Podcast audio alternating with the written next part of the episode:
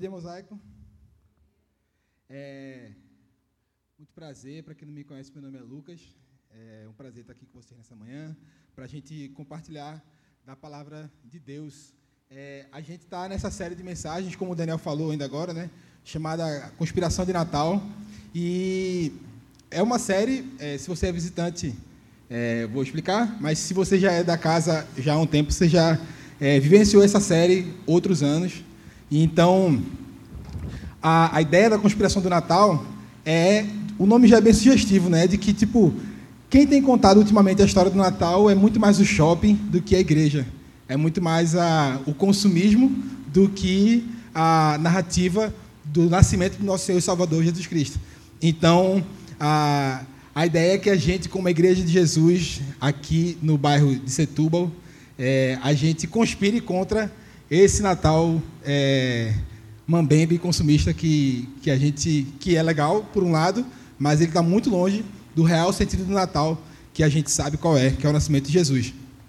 Então a gente está tá aqui junto conspirando é, pelo Natal. E ah, como eu falei, essa série todo Natal ela acontece aqui na igreja e ah, ela se baseia em quatro princípios básicos, que são muito bonitos. A gente sabe é, que eles são importantíssimos e a gente sabe que é o que Deus quer para a nossa vida, que é doe mais, que aconteceu na semana passada. Quem estava na semana passada? Só para eu saber. Levanta a mão de verdade. Olha aí, agora sim. É, doe mais. Hoje a gente vai falar sobre adore intensamente. E aí nas próximas semanas vai falar, vamos falar sobre gaste menos e amar a todos. E a gente sabe que doar mais, ou se doar mais, é, adorar a Deus intensamente, gastar menos, consigo né, gastar mais com outro, não gastar só o dinheiro, gastar o seu tempo e tal, e amar a todos, são princípios muito bonitos, são princípios que a gente já ouve falar muito, se você tem uma vivência de igreja já há um tempo, é, você já ouviu de um jeito ou de outro todas essas coisas, é, e a gente está aqui para falar de novo. Mas já que é algo que a gente ouve tanto, fala tanto, é, em pregação, nos PGs, conversando com os amigos, são coisas que a gente já fala muito, é, independente do Natal, a pergunta que fica é por que, que talvez a gente precisa falar sobre isso de novo? Por que, que talvez a gente precisa, é, chegando mais no Natal, subir aqui e falar isso mais uma vez? Talvez seja porque a gente não está praticando como deveria. Talvez é um discurso muito bom, um discurso muito bonito, mas que não se tornou uma prática no nosso dia a dia. Então é preciso, infelizmente, que a gente suba aqui e ou nos PGs a gente vai e reforça e relembra e assim a gente torce e pede a Deus que Ele transforme nosso coração para que esses princípios que são quase um clichê, mas são um clichê muito poderoso, eles se tornem uma prática, não só um discurso bonito, mas uma prática transformadora. Então, provavelmente porque a gente não pratica isso, talvez seja porque a gente perdeu isso de vista. Ou porque a gente perdeu de vista o porquê a gente faz isso, ou o como a gente faz isso. Talvez a gente não pratica esse tipo de coisa, de se doar mais, de adorar intensamente, de gastar menos, de amar a todos. Talvez a gente não vive isso intensamente, porque talvez a gente esqueceu a motivação inicial disso, ou a gente perdeu de vista o resultado final disso quase como uma pessoa que corre uma maratona e ela na, na, na linha de chegada, no ponto de partida, ela está com todo o gás, ela diz assim, eu vou vencer, quando começar a contagem aqui, eu vou correr como nunca e tal. E quando chega mais para o final, ela já começa a ver a linha de chegada e ela dá aquele, aquele gás final para chegar, porque ela está perto da, da vitória. Talvez a gente perde de vista esses princípios porque a gente está talvez no meio do caminho aí. A gente tem um discurso muito bonito na mão, mas a gente talvez está longe da motivação inicial ou também está longe ainda de vislumbrar o resultado concreto desses princípios. Está dando para entender ou estou viajando muito? Balança com a cabeça porque todo mundo de máscara é muito ruim ver a expressão de vocês só pelos olhos distantes. É, então, a gente vai falar hoje sobre adorar intensamente.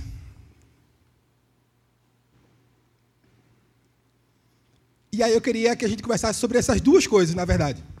O porquê a gente deve adorar intensamente e como a gente concretiza essa adoração intensa, certo? E aí, para isso, a gente vai ter dois textos. O primeiro texto é tá lá em Lucas 1, do 46 ao 50. Se você tem a sua Bíblia aí, você pode acessar ela pelo aplicativo ou abrir, se você é old school. Ou você pode ver aqui também. Mas antes da gente ler, você conhece a história. É, Maria era uma adolescente humilde lá. E ela foi visitada por um anjo. A gente conta essa história já tem muito tempo. E aí parece que é uma coisa ok. Maria foi visitada pelo anjo e ele disse para ela que ela ia receber é, o Salvador do universo no ventre dela. Ok, que bênção. A Virgem Maria está aí, né? Mas para ela, eu não vou ler essa parte do texto, para a gente ser mais objetivo. Para ela foi muito assustador. O texto mostra como, quando o anjo apareceu para ela, ela ficou perturbada, ela ficou desnorteada, e o anjo teve que dizer, antes de dar a mensagem, teve que acalmar ela, talvez dar um copinho com açúcar, um negócio assim, falou, calma, vamos conversar, está tudo certo. Sou um anjo, então vem em paz. E aí ele vem dizer, olha, estou aqui para dar a notícia de que você é uma mulher bem-aventurada, e você vai receber no seu ventre é, o Salvador, você vai ficar grávida do Salvador do universo. E ela vai dizer assim, mas anjo, depois passar do susto, né, ela começa a dizer assim, certo, mas o senhor sabe que eu nunca, né? E aí ele vai dizer, eu sei. E é aí que está a chave do negócio. Porque o Espírito Santo vai vir sobre você e você vai é, ficar grávida do Espírito Santo e você vai dar à luz, mesmo sendo virgem, ao nosso Senhor e Salvador. E aí, passar desse susto, essa perturbação, essa pergunta de tipo, como é que isso vai acontecer? Não faz sentido esse discurso, mas como? Como é que você imagina isso acontecendo? E aí ele explica, e aí ela se rende. Ela diz, ok, eu sou uma serva de Deus e eu estou aqui para obedecê-lo.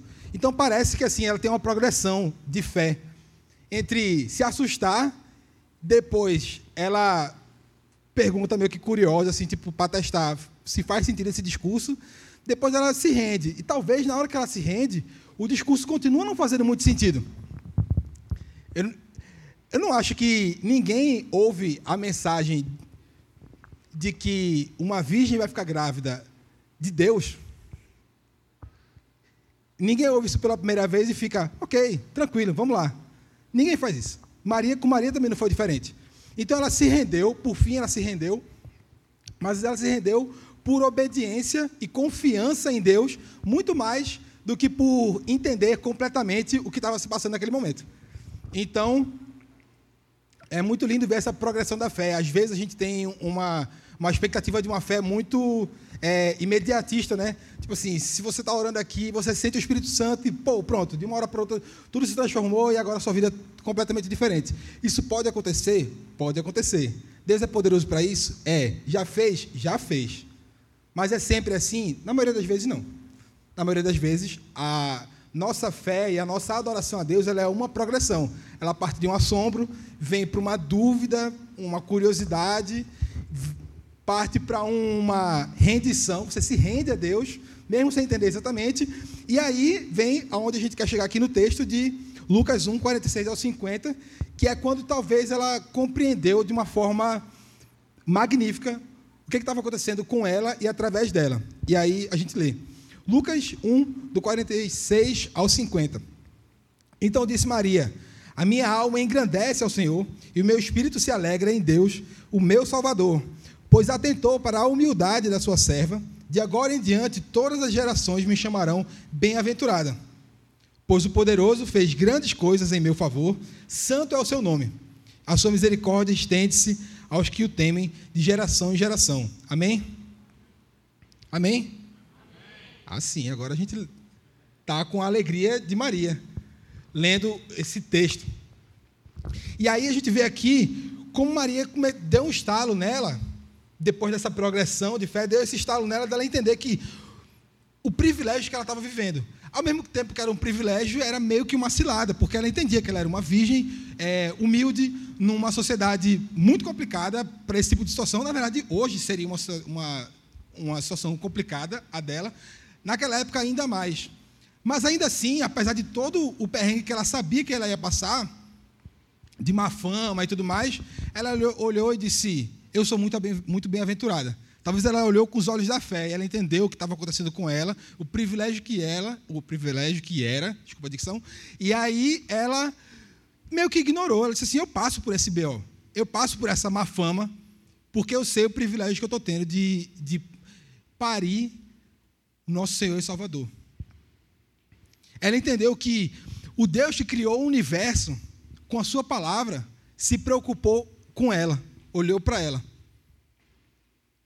Quando a gente compreende isso, que o Deus que cria o universo com um simples haja luz, ele também olha para a gente, se preocupa com a gente do alto da nossa humildade. Humildade aqui, quando, eu, quando ela fala que atentou para a humildade da tua serva, eu nem, eu nem acho que é muito humildade no sentido de ser uma pessoa humilde. É, tipo, não, que é isso, sabe? É, eu acho que é humildade no sentido de, tipo, eu não tenho nada além de, da minha existência. Eu não sou uma pessoa legal, eu não tenho dinheiro, eu não tenho prestígio, eu só sou uma pessoa humilde. É tudo que eu tenho. Mas é nesse tudo que ela tinha que Deus olhou para ela e disse: vai ser você. Quando a gente entende que Deus que criou o universo com um simples haja luz, ele olha para a gente do, do alto do nosso nada que a gente tem, e ele se preocupa com a gente, a gente deixa de entender que Deus e Jesus é simplesmente um. A gente deixa de passar de tratar Jesus como um consultor, né, como alguém que a gente recorre quando a gente está precisando de alguma coisa. Senhor, estou precisando resolver uma bronca aqui, estou precisando tomar uma decisão importante. Queria que o Senhor me ajudasse. Jesus deixa de ser um consultor, alguém sábio que aconselha, para ser o nosso Salvador, o Senhor de tudo na nossa vida. E esse é o, o porquê. Essa compreensão que Maria teve leva ela a aceitar o que vier e adorar Ele intensamente. Esse é o porquê que a gente adora intensamente, porque a gente entende que o Deus que criou o universo ama a gente, se preocupa com a gente, mesmo sem a gente ter nada para oferecer de volta para Ele. Amém? E isso poderia ser motivo bastante para a gente adorar Ele intensamente. Mas a gente sabe que uma vez que a gente é, recebe essa iluminação divina e entende o quanto Deus nos ama, a gente começa uma caminhada de fé. E às vezes ao longo da caminhada a gente perde de vista essa chama inicial. E é por isso que é importante a gente entender também agora o porquê. Não, desculpa. É importante que a gente entenda o como a gente adora. Como é que a gente enxerga que essa adoração está se tornando concreta. E aí, por sorte, a gente já está há um tempo de distância dessa história concreta, então a gente pode ver é, na Bíblia evidências de como Jesus morreu, ressuscitou e começou a causar a transformação nos primeiros dias da sua igreja. E aí eu queria ler com vocês é, 1 Tessalonicenses 1, do 1 ao 10. Enquanto você encontra, eu queria contar uma história. É, eu liderava um ministério chamado Plano B, Ministério de Jovens lá na igreja de Candeias. E uma vez a gente teve ah, um aniversário né, do, do Plano B, acho que foi um aniversário de 10 anos, uma data bem significativa para a gente lá, 10 anos de ministério. E aí eu chamei uma amiga nossa é, para ministrar lá, para cantar, Poli, cantar para caramba. E aí, nesse, dia, nesse final de semana, eu estava me formando no seminário. Então, tipo assim, estava rolando um negócio muito massa no plano B, mas eu não estava lá, porque eu estava em Londrina, estava acontecendo outra coisa muito massa também, minha formatura no seminário. É, mas aí eu depois liguei para ela, mandei mensagem, e aí, Poli, como é que foi lá o plano B e tal? E ela falou, amigo, foi céu na terra. E eu fiquei, pô, então, perdi, né? Fiquei de fora desse negócio aí. É, e eu achei por um segundo que eu estivesse falando com o padre Marcelo Rossi, né? Não sei se a igreja subiu ou se o céu desceu. Fiquei, pô, estava de fora desse momento. Mas eu achei muito engraçado depois desse. Depois dessa resposta dela, que eu fiquei pensando, em que momento que a gente fala céu na terra? Eu não sei você, mas eu nunca ouvi ninguém falando sobre o céu na terra sem ser no momento de culto e mais especificamente no momento do louvor. Eu nunca vi ninguém falar que uma pregação foi céu na terra. Eu nunca ouvi ninguém dizer que a conversa depois do culto foi céu na terra. Eu nunca ouvi dizer que o momento de oração Talvez uma oração sim, mas talvez o, as boas-vindas que você recebe na hora que chega na igreja foi um céu na terra. E pior ainda, quando a gente fala sobre céu e terra, são duas coisas muito grandes. A terra é gigante, o céu é infinito. E é muito esquisito que a gente só trate como céu na terra o momento do culto, nesse quadrado aqui, e mais especificamente, provavelmente, o momento do louvor. é muito pequeno. Eu nunca vi ninguém dizer que o seu dia de trabalho foi céu na terra, ou que uma prova é, foi céu na terra, provavelmente às vezes é o contrário.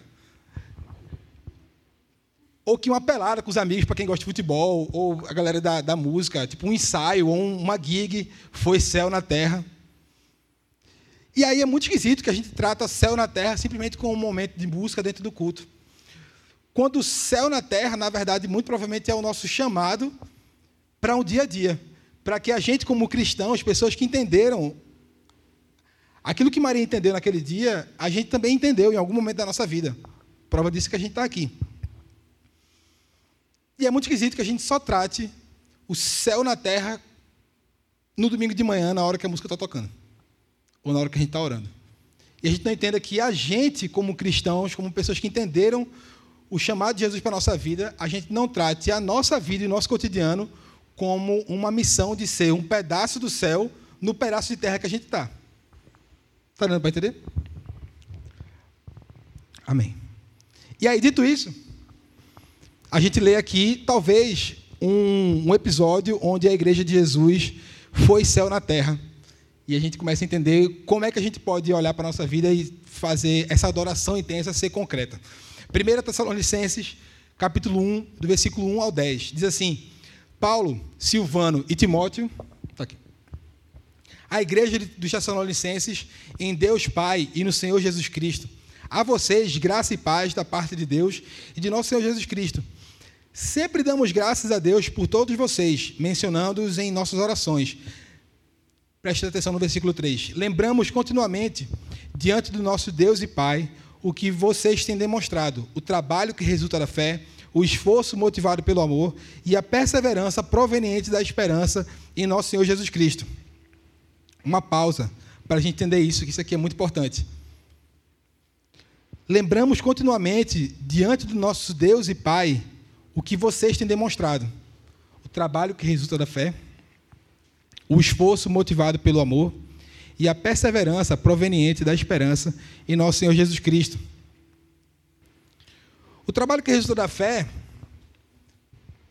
é, acho que todo mundo aqui tem ou já teve um, um, trabalho, e não necessariamente um trabalho remunerado, mas aquilo que você faz. Você, você é velho o suficiente para ter feito algo na sua vida, remunerado ou não, oficial ou não. Mas tudo que a gente faz, ou que a gente gosta de fazer, tem um motivo. Talvez uma paixão, você faz aquilo que você é apaixonado por fazer, ou por uma vontade de vencer, ou por uma, uma resposta a alguém que duvidou, alguém que disse: Você não vai conseguir fazer isso. E você, no fundo, diz: Ah, é? Vou te mostrar. E aí você faz o que pode e o que não pode, e faz o trabalho bem feito só para mostrar que aquela pessoa que duvidou estava errada. Ou até por uma vingança. Muitas coisas podem motivar a gente a fazer algum trabalho. No caso do pessoal de Tessalônica, era a fé. Eles trabalhavam pesado e eram reconhecidos pelo trabalho deles, que era motivado pela fé que eles tinham em Jesus. Eles entenderam em quem eles acreditavam e por que, que eles acreditavam. E isso era um motivo bastante para eles trabalharem pesado e fazerem o que eles faziam. E essa compreensão era o que impulsionava eles a trabalharem pelo reino. E o reino se estabelecer lá em Tessalônica, porque eles tinham uma fé no lugar certo. O esforço deles era motivado pelo amor. Falar de trabalho é muito bonito. Mas a gente lembra que trabalho requer esforço. Trabalho não é só uma ideia. É muito fácil eu chegar aqui e dizer, a gente tem que trabalhar. E aí você diz aí, amém, é isso, bora. E aí na hora que a gente marca o negócio da igreja, aí pouca gente vem. Então a gente diz, é, sim, tem que trabalhar, tem que se esforçar, amém. Aí amanhã, segunda-feira, tem que acordar cedo. Aí... Porque trabalho requer esforço. E é isso. A gente culpadão era para ser mais fácil. Mas Adão complicou nossa vida. Mas a gente se esforça. E por que, que a gente se esforça? Porque a gente é motivado pelo amor. A gente só se esforça por aquilo que vale a pena para a gente, por aquilo que a gente ama. Quem está namorando, está casado, não sei como é que foi a história de conquista do seu cônjuge ou futuro cônjuge, mas às vezes é um negócio difícil. E você se esforça. Começou a rir, porque provavelmente você tem uma história pessoal aí, né? Tá certo. Então, mas tem um esforço aí. E esse esforço ele não é motivado simplesmente por uma vontade de satisfazer um impulso sexual. Quando é só isso, não dura mais do que uma noite. Ou um dia. Espero que um dia. Quando o nosso esforço é motivado pelo amor, aí sim, a gente move mundos e fundos, e quando conquista, dá valor. Porque não era para satisfazer uma carência, um egoísmo, um desejo rápido. Tem algo muito mais nobre, muito maior por trás. Então, se tratando das coisas de Deus, a gente se esforça não é para conquistar o amor de Deus.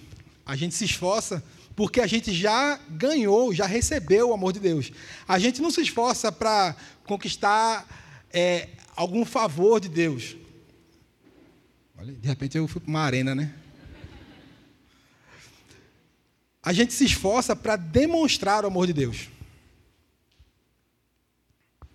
A nossa fé não está baseada em ganhar algo, a gente já ganhou esse algo. Então a nossa fé, o nosso trabalho, o nosso esforço está baseado em demonstrar aquilo que a gente já recebeu. Entende que isso muda tudo? E aí a perseverança proveniente da esperança no nosso Senhor Jesus Cristo. Essa frase é muito grande, quase que eu não entendo, então vou ler de novo. A perseverança proveniente da esperança em nosso Senhor Jesus Cristo. E a gente sabe que falar de trabalho é muito bonito, mas amanhã você vai ter que acordar cedo e ir trabalhar, e isso requer um esforço. Mas você passa por isso porque é um dia só, mas não é. Na terça-feira tem de novo, na quarta-feira tem de novo, na semana que vem tem de novo, no ano que vem tem de novo, e provavelmente vai ser assim até que a gente se aposente ou morra. Então, para que a gente trabalhe, para que a gente se esforce, e isso dure, a gente precisa perseverar. E aí a perseverança é, eu acho que é a parada pior aqui desses três, porque ela é precisa ser contínua. Talvez você tenha alguma história aí de perseverança na sua vida. Eu lembro de uma época que eu estudava é, publicidade lá na AESO. Para quem não sabe onde é que é, é, num buraco tão grande de Olinda, que mesmo quem morava em Olinda pegava dois ônibus para chegar lá. Nessa época eu morava em Candeias. Exatamente. É essa reação que eu tinha quando eu chegava na ESO, o pessoal conhecendo lá e tal, falava que eu morava em Candeias. E 115% das pessoas diziam: É o quê? Tu é um guerreiro, velho. Falava: É, talvez eu seja. Durou três anos e meio essa brincadeira. E aí eu cheguei a uma conclusão por uma época, que nessa época da minha vida é, eu não morava mais em Candeias, eu só dormia em Candeias. Eu morava mesmo era no ônibus. Porque eram seis ônibus por dia, velho. Graças a Deus, uma época aí teve uma carona e tal. Mas foi muito complicado. E precisou de muita perseverança para acordar de manhã, todo dia. Talvez você saiba o que eu estou falando, você tem uma história pessoal que você está lembrando assim, dizendo, é, agora eu entendo o que é perseverança. Não é se esforçar por uma semana para ir lá. Não, uma semana, beleza, daqui a pouco acaba, vamos embora. Não, velho, foi, no meu caso, três anos e meio. A gente, para perseverar, a gente precisa de um bom motivo voltando aos as histórias de conquista de namorados ou cônjuges, você só persevera em correr atrás de uma pessoa se você está realmente interessado nela, se você tem uma esperança de que vai dar em algo. Senão você cansa e diz, ah, não, véio, não vale tanto assim não. E, não, e para no meio do caminho. O povo de Tessalônica perseverava porque eles tinham esperança em Jesus.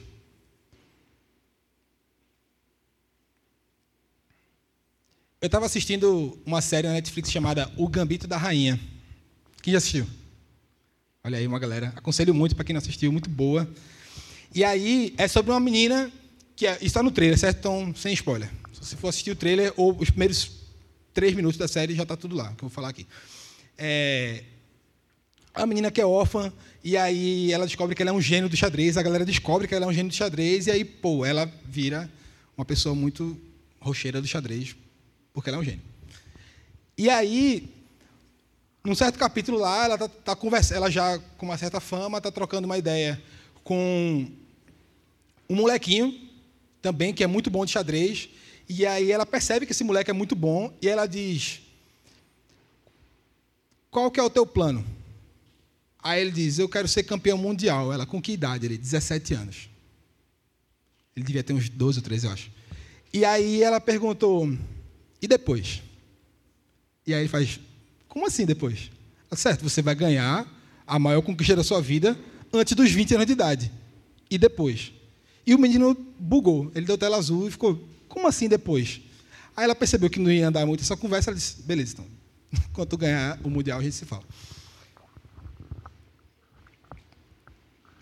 Todo mundo tem aqui alguma meta de vida, algum motivo de esperança que leva a gente a perseverar. No caso do menino lá, era ser campeão mundial de xadrez. Para você, é algum motivo aí, eu espero que você tenha um.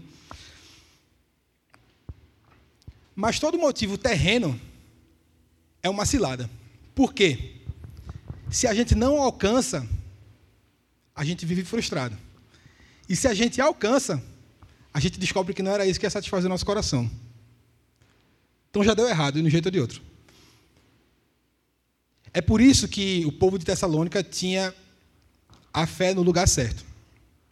A perseverança deles estava no lugar certo. Estava para algo para além dessa vida.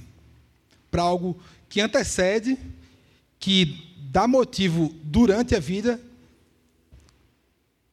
e que está para além dessa vida. A perseverança deles estava em Jesus.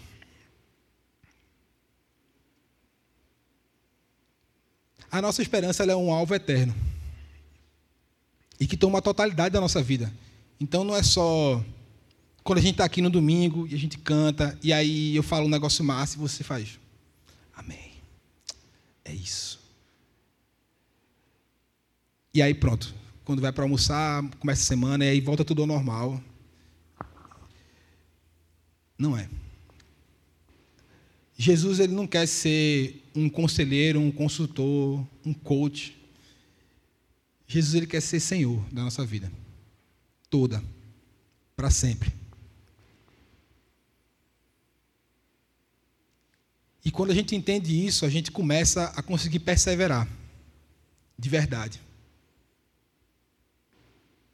E aí, com esses três princípios em mãos, com essa compreensão de como é que a gente trabalha, se esforça e persevera, a galera de Tessalônica começou a ter resultados.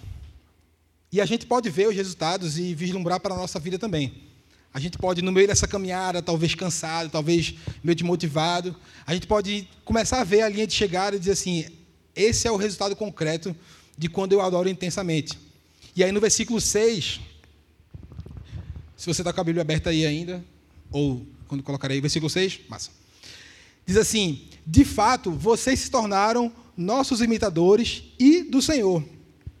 Apesar de muito sofrimento, receberam a palavra com alegria que vem do Espírito Santo. E assim tornaram-se modelo para todos os crentes que estão na Macedônia e na Acácia. Porque, partindo de vocês, propagou-se a mensagem do Senhor na Macedônia e na Acácia. Não somente isso, mas em toda parte tornou-se conhecida a fé que vocês têm em Deus. O pessoal da igreja de Tessalônica seguiu o exemplo de Paulo, não só nas palavras, mas também de atitude. Eles não olharam para o discurso de Paulo e disseram: É isso, Paulo, que palavra legal, velho. Boa. Projeto muito bom esse teu aí, parabéns, vamos, vamos, vamos se engajar. Não foi isso. Eles entenderam que o que Paulo estava falando, o que, a mensagem que Paulo estava pregando, era de fato uma mensagem salvífica do Senhor Jesus Cristo transformadora. E eles abraçaram, não só como um discurso que eles disseram, então, veio Paulo aqui e a gente está com Paulo. Não. Aquilo transformou a vida deles no cotidiano também. Então, assim como Maria talvez teve aquele assombro, e aí depois começou a duvidar, mas foi querendo entender melhor, e aí depois ela se rendeu, mesmo sem entender perfeitamente o que estava acontecendo, a proposta lá do anjo, mas depois no tempo deu aquele estalo ela falou: É isso, eu sou muito privilegiada, o Deus do universo olhou para mim e, e, tem um projeto para minha vida, ele vai me usar, isso é uma benção, não, não mereço. E isso transformou a vida dela, o pessoal de Tessalônica também, e a expectativa é que eu e você também a gente possa passar por esse processo, está tudo certo se às vezes você tem uma fé que meio, meio que duvida, meio que está cansada, não entende, e aí você fica assim, Senhor, me explica melhor como é que é esse negócio aí, não estou entendendo. Tá ok, Maria passou por isso, eu passo por isso, você também pode passar, desde que isso não seja um motivo para a gente parar. Desde que isso não seja um motivo para a gente estagnar na nossa fé, na nossa caminhada de fé. Até que a gente, por fé, entenda que em algum momento Deus vai de fato se revelar e a gente vai entender.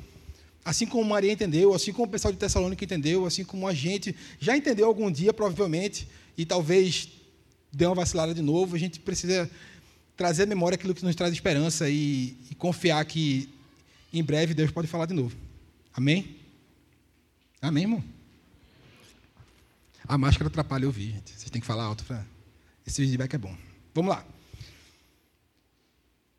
Então, adorar intensamente a Deus requer um esforço e um compromisso de ser santo. Aonde quer que a gente vá. Obviamente, ser santo não é ser uma pessoa que não peca. A gente sabe disso. Senão seria impossível. Mas significa a gente ter um compromisso com Deus que é inabalável. Significa a gente ter um compromisso com Deus que a gente vai errar e Ele sabe disso. Ele vai estender a mão e a gente vai humildemente aceitar essa, essa mão que Ele vai dar e a gente vai se erguer, entender o perdão, a graça, o amor de Deus e vai seguir em frente. E a gente vai errar de novo, e aí ele vai estender a mão, o processo vai se repetir. Mas a gente nunca vai parar.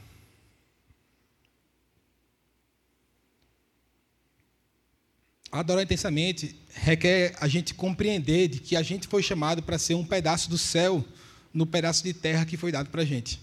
Na nossa casa, no trabalho, que agora é o mesmo lugar, às vezes, né?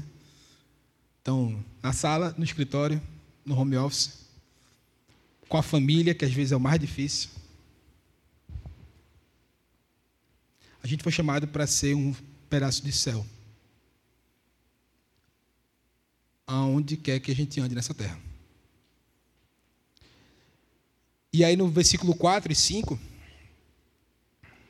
para encerrar, ele diz assim: Sabemos, irmãos, amados de Deus, que Ele os escolheu porque o nosso evangelho não chegou a vocês somente em palavra, mas também em poder, no Espírito Santo, em plena convicção. Vocês sabem como procedemos entre vocês em seu favor. Eu acho muito bonito quando ele diz assim: que o evangelho não chegou para aquele pessoal somente em palavra, mas também em poder, no Espírito Santo e uma plena convicção. Subir aqui e falar, irmão, é muito fácil. Sério mesmo. Talvez alguma pessoa seja tímida e diga assim, não é fácil mesmo, eu não daria conta. É. Mas se você tem um pouquinho de cara de pau, um parafusamento, você sobe aqui e fala. É, falar é fácil. No PG, conversar com a galera no WhatsApp, dar um conselho. É fácil demais. Falar, da, falar para o outro, ou falar esses princípios importantes, né, do doe mais, adore intensamente e tal. Tudo isso é muito, é muito fácil, vou confessar. Podia ficar aqui falando mais duas horas, mas vocês não iam aguentar. Talvez já não esteja nem aguentando agora. Mas o Evangelho não é só palavra. A gente sabe disso porque a gente tem vivência aí, né?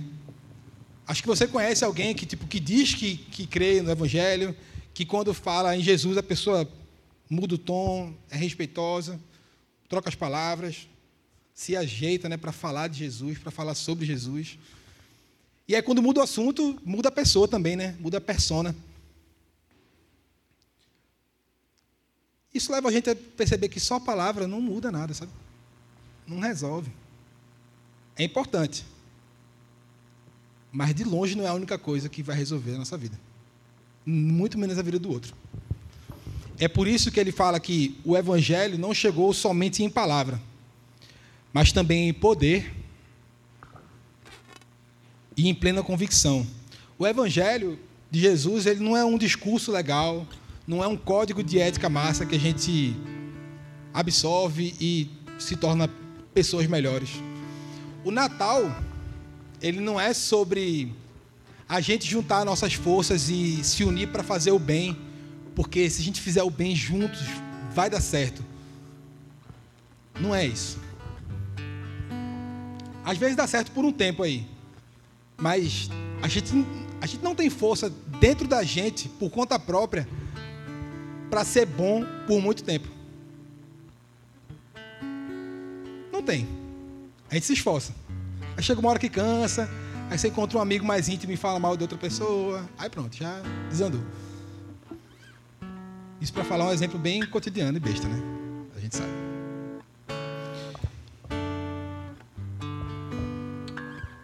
O evangelho, ele é sobre palavra, mas principalmente sobre o poder do Espírito Santo agindo na nossa vida, fazendo aquilo que a gente não tem força por conta própria para fazer.